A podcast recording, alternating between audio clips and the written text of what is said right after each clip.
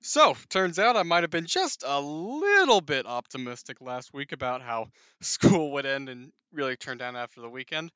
But that's all behind us now. We're done and we're ready to discuss week six of the I S F L. Let's talk about it.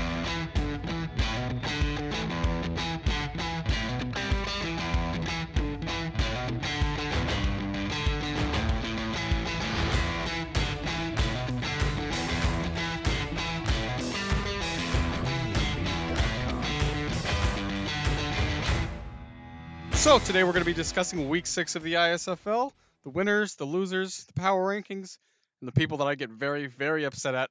And then we're going to be looking ahead to week seven, then taking some questions because I was just a little bit behind on those questions, and then giving you a music outro, everything basically the same as always. So starting off with the Honolulu HaHalua at the New Orleans second line, the winner being NOLA thirty-one to nineteen. Honolulu can't win a game. Falling to oh and six, you don't need me to tell you that their season is over. Not too many people had high expectations for the team from Hawaii, but I don't think anyone picked them to come out so flat. NOLA continues their bounce back after their loss to Philly and finds themselves at five and one, leading the A S F C. Notable players for Honolulu, Jed Podolak, the wide receiver, had five catches for one hundred five yards, and on defense, Davril Levine, the safety, had five tackles, one tackle for loss, one forced fumble, one fumble recovery, one pass deflection, and one interception. Whew, need to catch my breath after that one. For NOLA, the running back Mike Rochburns had sixty-six yards, averaged four point seven yards per carry, and scored two touchdowns, while on defense, Mag- Magnus Rakia had four tackles and two sacks at the defensive tackle position.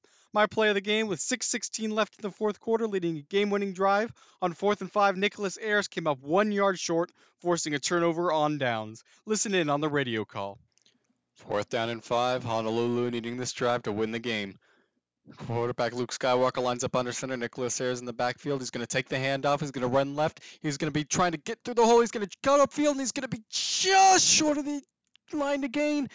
Yes, the refs are going to say he came up just short, and that's going to be a second-line victory coming out after that stop. All right, next up, we've got the Yellowknife Wraith as the Chicago Butchers. Winner coming out on top was the Yellowknife Wraiths, twenty-three to ten. Yet another impressive win to add to the board for Yellowknife. The best defense in the league resides in Canada, and their offense isn't lagging too far behind. The Wraiths sit at five and one and are tied with Sarasota for the top spot in the N S F C. Chicago losing this game isn't killer, but they will definitely want this one back. A home game against perhaps the top team in your division is a hard opportunity to screw up, and this will take the latter half of the season much harder, especially since they also have the disadvantage against the Sailfish. Look for them to have a solid hold on the third seed going forward. My notable players for Yellowknife, I've got Colby Jack at the quarterback position, throwing for two hundred fifteen yards, three touchdowns, and one interception, while on defense, Douglas Quaid had seven tackles, one tackle for loss, and one pass deflection. For Chicago, Sean O'Leary at the wide receiver spot had five catches for ninety-seven yards and a touchdown, while Tyler Oles Junior had three tackles, two pass deflections, and one interception. My play of the game at the very end of the first quarter, George O'Donnell threw an in to safety Johnny Helzapoppen, leading to Yellowknife Wraith's first touchdown and a seven zero score. Listen in on the radio call. Still tied zero zero here in the first quarter. George O'Donnell lines up under center. He's going to take the snap. Three wide receivers split out. He's going to look left. He's, nobody's open. He's going to look right. He's going to throw right. He's going to be intercepted. Johnny Helzapoppen's got it. He's going to be taken down right there, and Yellowknife has possession. Okay, next up, we've got the Colorado Yeti at the Berlin Fire Salamanders. A game Berlin came out on top, twenty to seventeen. And yeah, my my notes for this game are literally just rant. And I need I need to, I need to talk about this for, for just a second. Okay. So the situation is thirty-two seconds left, first and ten at the twelve. There is a pass thrown quickly to Dave Bautista for the simulation says pass completed for twelve yards. Now, maybe my math's a little off. Maybe maybe I'm just, you know, I, I was never a particularly good math student, so maybe, you know, I'm just wrong on this. But if you're on the twelve-yard line and you gain twelve yards, that sounds like that's a touchdown to win the game. Also, I don't know in the history of the N F L, unless you're playing against the Steelers, that a play that went for twelve yards somehow took thirty-two seconds off the board. I, I do not understand this. Like, if you're within the simulation and you know that a twelve-yard play takes half a minute to run somehow, then at that point, what you do is you kick the field goal when you're down three. But for some reason, the simulation decides that no, no, they're going to run the play. They're going to decide that a twelve-yard play is not actually a twelve-yard play. And then there's going to be no spike. There's going to be no field goal. And somehow that's going to be the very last play of the game. That makes no no sense to me. And, and it, somehow, like, because it's not like it's the home field advantage, right? Because it, the, sometimes the way that things look on the field for road teams can be deceiving. It can look like the guy got the first down, but because they're on the road, it doesn't give them as much yardage. I understand that. You know, first, you know, first and ten, a guy runs for what looks like ten yards, but the simulation says, okay, well, they're on the road, so we'll give them eight or nine yards. But the, but you can see that on the side where it recaps the play. And it says, you know, first and ten, rush for eight yards. It gives you the yardage total. But on there, it said pass completed for twelve yards. On the twelve-yard line. That's a touchdown. That's the Yeti winning. And I get that, you know, Berlin's kind of had a bad run of luck this year, and a lot of people have said they should be a lot more successful than they are. But that in itself, for me, is an issue.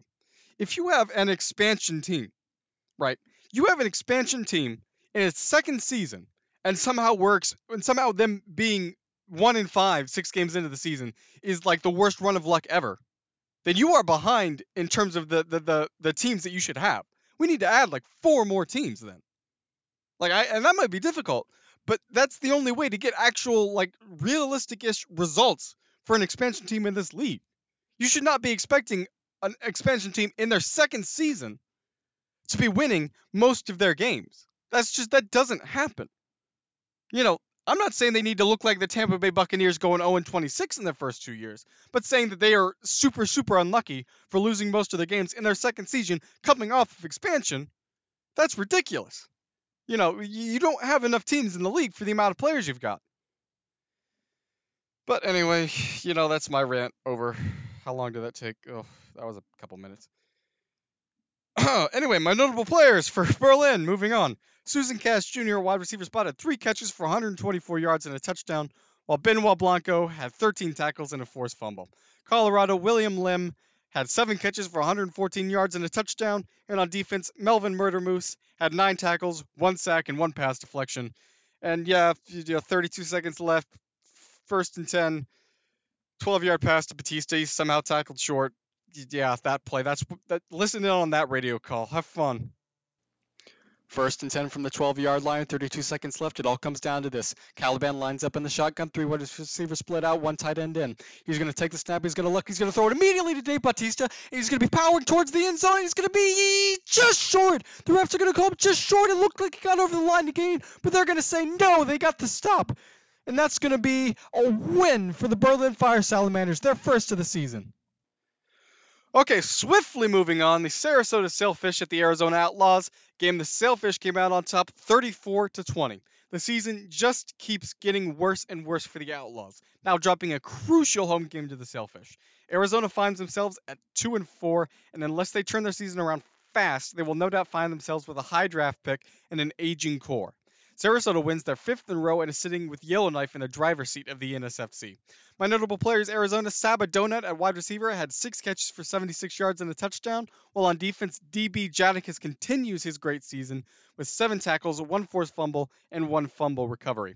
For Sarasota, Mike Boss Junior had the, his best game of his career so far, throwing for three hundred sixty-one yards, three touchdowns, and no interceptions, while on defense, Ha Ha Mango Panda had eleven tackles and two forced fumbles. My play of the game, with eleven ten left in the fourth and down twenty-seven to thirteen, J Q attempted to rush up the middle, and Ha Ha Mango Panda blew him up and forced the ball out with a Sarasota recovery. Listen in on the radio call. All right, eleven minutes left here in the fourth quarter. J Q in the shotgun. He's going to take the snap. He's going to immediately take off on a Q B design run. And, oh, he got crushed by Mango Panda. The ball's out, and Sarasota has it. Sarasota has the recovery. Next up, we've got the San Jose Sabercats at the Austin Copperheads. Game the Copperheads came out on top twenty-seven to ten. The Copperheads' surprisingly strong front half of the season continues with a win over the defending champs, moving them to four and two. Vidal Sun also moves up the list of the best wide receivers in the league with a game-of-the-year type performance. If this offense can keep this up, they could end up a surprising playoff contender. The Sabercats, however, find themselves in the opposite boat at two and four, dropping their third game in a row. They have the worst offense in the league, and their defense isn't much better. Not quite the title defense they mounted last season. It's increasingly unlikely they even get a shot to three-peat. My notable players for Austin, Vidal Sun had six catches for one hundred forty-one yards and two touchdowns, while Griffin Porter had ten tackles, one tackle for loss, and one sack. For San Jose, DeAndre Thomas-Fox at wide receiver had four catches for eighty-five yards, and Lawrence Bass had twelve tackles for two tackles for loss and one sack. My play of the game, with eighteen left in the third quarter, Easton Cole threw a thirty-five-yard touchdown pass to Vidal Sun to extend the lead twenty to three. Listen in on the radio call. Eight minutes left here in the third. Austin up thirteen to three. Easton Cole lines up in the shotgun. He's going to take the snap. He's going to immediately throw a strike to Vidal Sun. Oh, he's stiff-armed the quarter to the ground, and he's running free into the end zone for a thirty-five-yard touchdown. Wow, you'll see that one on SportsCenter tonight. All right, next up we have the upset of the week, the New York Silverbacks at the Orange County Otters, a game New York somehow came out on top, seventeen to three. And yeah, that, once again we could get into a talk about expansion teams and where they should be, but I already covered that, and I'm not going to repeat that. So, an absolute shocker of a game, and definitely the upset of the season so far, the Silverbacks find themselves in a pretty good shot to take a playoff spot. They'll definitely be a team to watch over the next few weeks. At three and three, they just need to keep the course with Howitzer, and they may well stay ahead of the expansion curve. The Otters continue to stumble after dropping last week's game versus the second line, losing an absolutely inexcusable game at home versus New York. It's unlikely this game will affect their playoff standing, except maybe keep them from getting the bye or the number one seed. But regardless, any M V P hopes from Suleiman Ramza took a massive hit this week.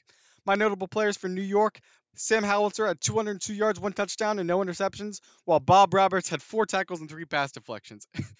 And I have to laugh because I, I feel like every week that I give Bob Roberts the shout-out for, for New York, it's just it's never that he had an amazing performance. It's just that the defense of a, as a whole plays well, but nobody is like lining up the stat sheet. So I just end up kind of defaulting it to Bob Roberts. And, you know, he deserves it, but it's not like, you know, it's not like the other stat lines I'm reading out where it takes me like a minute to do so. But, you know, credit to him. And now we talk about O C O. For their offense, I give it to nobody. You know, I do the same thing I did with the Selfish last season. Maybe this will kick them into gear. Nobody deserves it. Everyone played like garbage, and nobody gets a game ball for this week. You all played terrible. Win next week if you, if you want a game ball so damn much. On defense, though, Joseph Joestar had fourteen tackles, one tackle for loss, and one sack, so at least he earned a game ball. My play of the game, with eleven fifty-seven left in the second quarter, quarterback Ramza attempted a run to the outside and was tackled by Mack Griddle, forcing a fumble recovered by New York, halting any O C O momentum. Listen in on the radio call. Suleiman Ramza lines up here in the shotgun. Tatsu Nakamura to his right. He's going to take the snap. It's going to be immediately sweeping out to the left. A wide sweep is going out. He's going to be tackled down right there on the edge.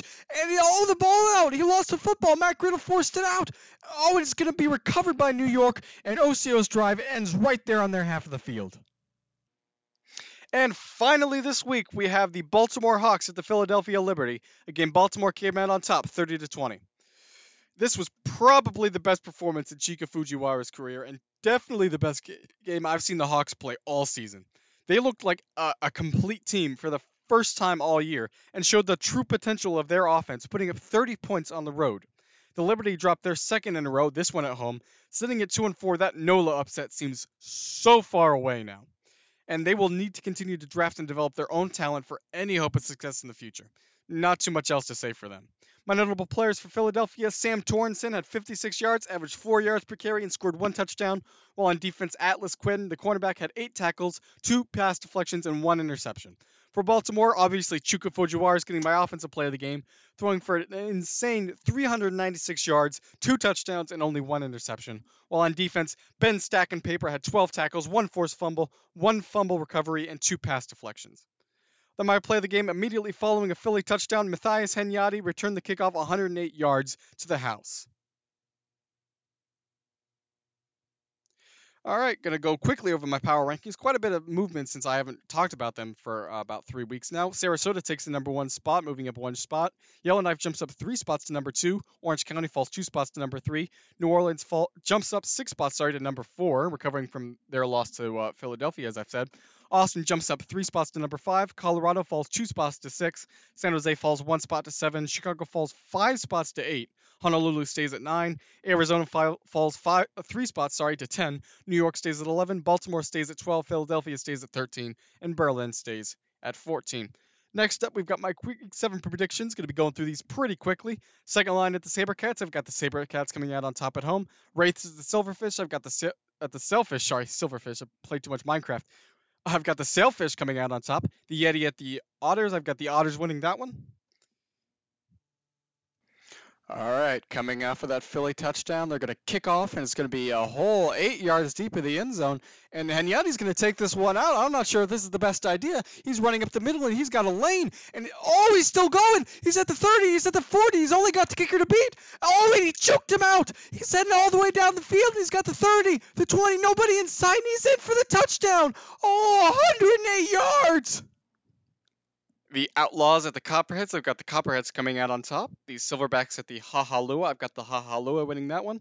And the Fire Salamanders at the Baltimore Hawks. I've got the Hawks winning. And the Butchers at Liberty.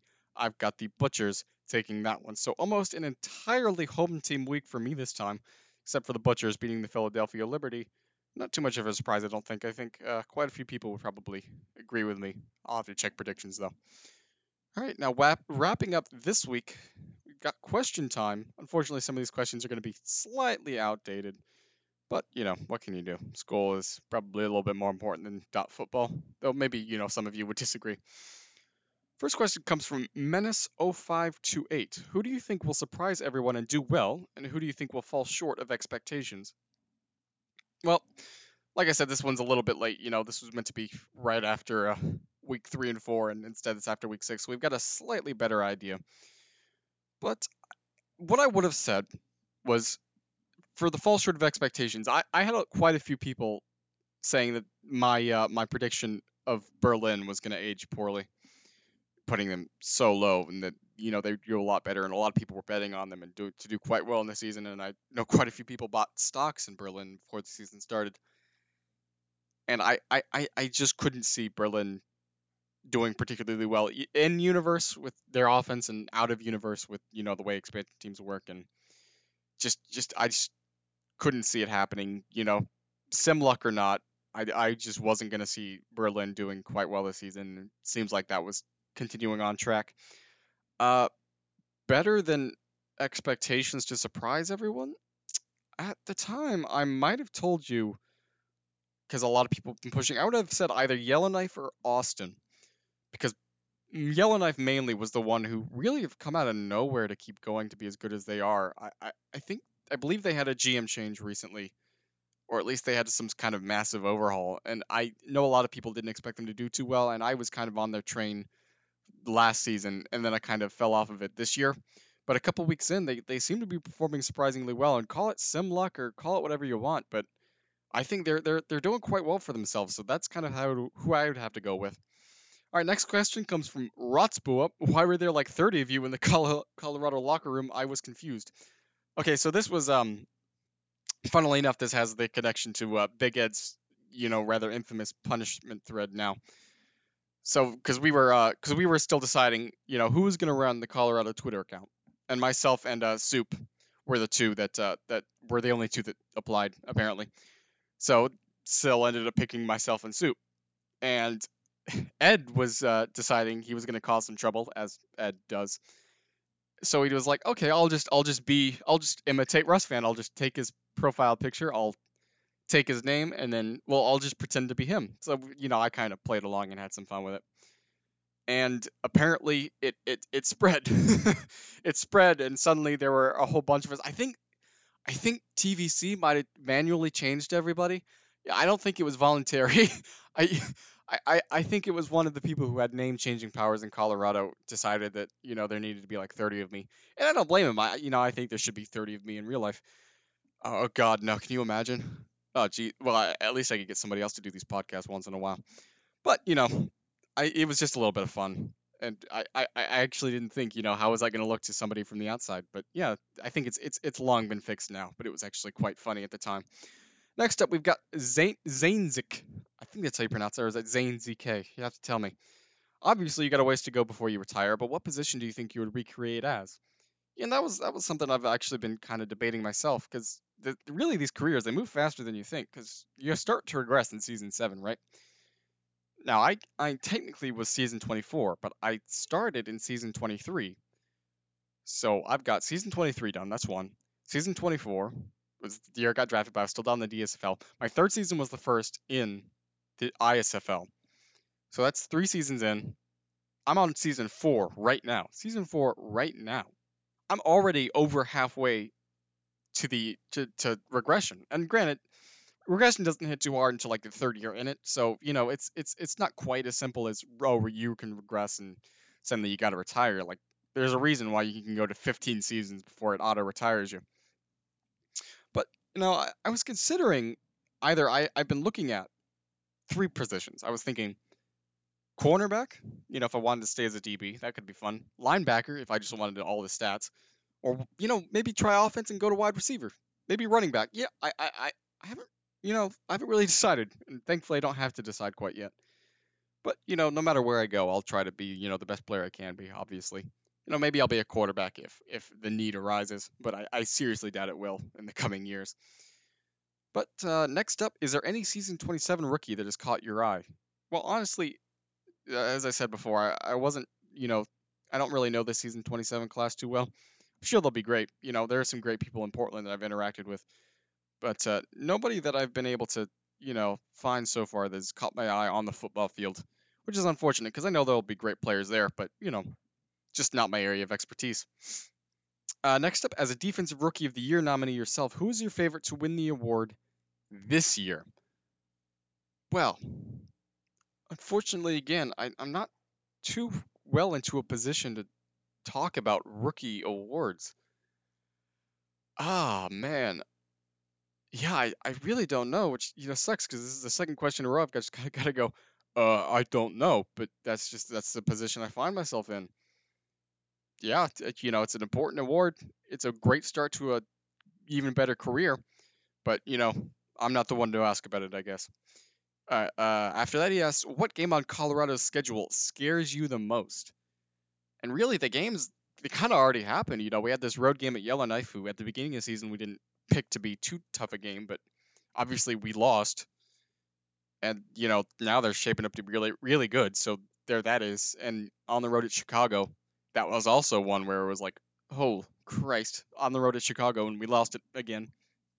I guess remaining from this point forward, I imagine, I haven't looked, but we'll have to go on the road to Sarasota at some point, and that one's probably the one that, you know, really scares me the most at this point. Because thankfully we did win at we did win at home to start the season, so that's always important. But that game on the road at this point could really shape up whether even we make the playoffs or not. You know, forget, you know, seeding. It, of course, it depends, and we still got ten games to go, so we got plenty of we got plenty of uh, ways to go in the season. So this could be completely, you know, outdated by three or four weeks from now. But that I'd have to answer with uh, on the road at Sarasota at this point. Uh, as and as finally, his final question is: is there any player that you consider to be a rival? Not really. I mean, you know, I, I, I kind of enjoy, you know, most people's company. If there's anybody that I don't particularly like, I just kind of ignore them. I guess in terms of like a fun rivalry, I mean, me and Soup being on the same team now, we never really compare stats, but we do kind of, you know, we always want to do as good as we can. But there's nobody else that I'm really, you know, that I talk to outside of Colorado who plays, you know, a similar defensive position, because that's really how the rivalry would work, right? Is they'd have to play safety or cornerback. Yeah, there's there's not really anybody, you know. I'm just kind of a nice guy. I get along with everybody. Hopefully nobody contradicts that. But yeah, you know, not really anybody that I consider a rival. Uh, next up, Frostbite has one simple question, and it's award predictions. No, yeah, I never really explained, you know, because last season, my very the very first episode of this that I ever did was similar to the very first episode I did for this season, which was talking about the off season, preseason, and looking ahead to the season. And one of the things I did was I did predictions for awards. That ended up being, you know, mostly inaccurate, but I did end up getting M V P of Dexter Banks right, which I, I was actually pretty proud of. So that was the one award that I'm actually going forward predicting is M V P. But the rest of it, I just, I, I, I had a thought, and that's, it's not really best player at the position, right?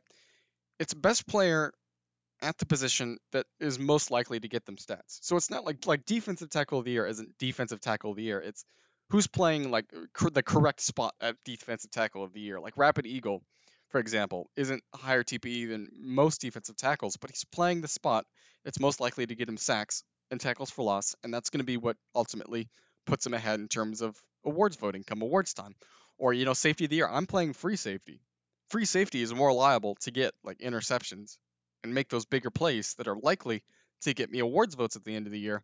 So somebody who plays strong safety, like maybe Eugene Smoothie, is less likely, even though he technically at the time, at the at this point, has more T P E than I do and would technically be considered the better player. So I just I just felt like doing awards predictions wasn't really, you know, M V P, maybe offensive player and defensive player of the year were maybe the only kind of fair awards to predict, because that just the the, the pool of players is just so large that it's the only like fair competition that isn't as much affected by where you play in the sim. So that's why I wasn't doing awards predictions anymore, and why I probably won't be doing it in, in the future outside of, you know, a couple of uh, specific ones. Now finally, Silfrini asks, please discuss your top five soups and rank them accordingly. I'm not even really a fan of, you know, soup, the the, the food. Please don't take that out of context. You know, the only one that I've ever eaten and actually really quite enjoyed was French onion from this like really high class restaurant. So yeah, French onion would be number one, and then there'd be like pretty much nothing else after. Just generally not a fan of, of liquid food in general, really. Except, ex- apparently outside of French onion soup. Uh, also, do you consider chowder a soup? And if not, why do you support the Communist Party? Well, you know, uh, keeping the kid gloves on still, I, I really appreciate that. I, you know, I'm I'm not really... Uh, you know, knowledgeable on my what considers a soup a soup. You'd be better asking me whether a hot dog is a sandwich or a, a sub. But, you know, whether the answer is yes to either of those questions, I do not support the Communist Party. And so I guess I'll have to agree that uh, chowder is in fact a soup. And if you disagree with me, you'll have to take it up with my esteemed G M. Uh, his next question is, uh, finally, bacon and corn chowder is just an overall improvement. Agreed? I'm not sure why. I think Sil might have been a little hungry when he was asking these questions. Eat next time, buddy, and get more substantial questions out of you, buddy. But uh, I, I, bacon and anything really is an improvement. So I, I guess, you know, don't eat corn chowder. I'm not a big fan of corn, but, you know, like I said, bacon and anything, especially crunchy bacon if you're talking about something like soup. Hell yeah. Agreed. So those are all the questions this week. Uh, not sure when I'll do another question thread for the next week's episode, because I was trying to do it once a week, but these were a little bit behind, so, but, you know, maybe I'll wait until the episode that'll go up on next Monday. Yeah, I think that's what I'll do. Don't you just love it when you're only, like, half scripted on these things? But my final outro is going to be a song that I've listened to quite often from a, a, a singer that I've actually grown to uh, quite love and is one of my favorites. The song is going to be After All by Linda Eder, a classic of hers. And I, really, I think that she she normally does uh, Broadway stuff. So if you're not a fan of that, she still has other songs that she does. And she's just got such a fantastic voice. And I think it's worth giving this one a listen to. And if you like this one, just search Linda Eder on YouTube and you'll find plenty of other pieces of music by her. And she, she's definitely, she's been singing since she's nineteen. So she's definitely got something out there that you'll enjoy. Thank you for listening, and I will see you on Monday. The moon makes ribbons to surround you within the robe of dark around you. I see goodbye, the blade that cuts me from your eyes. I wonder why.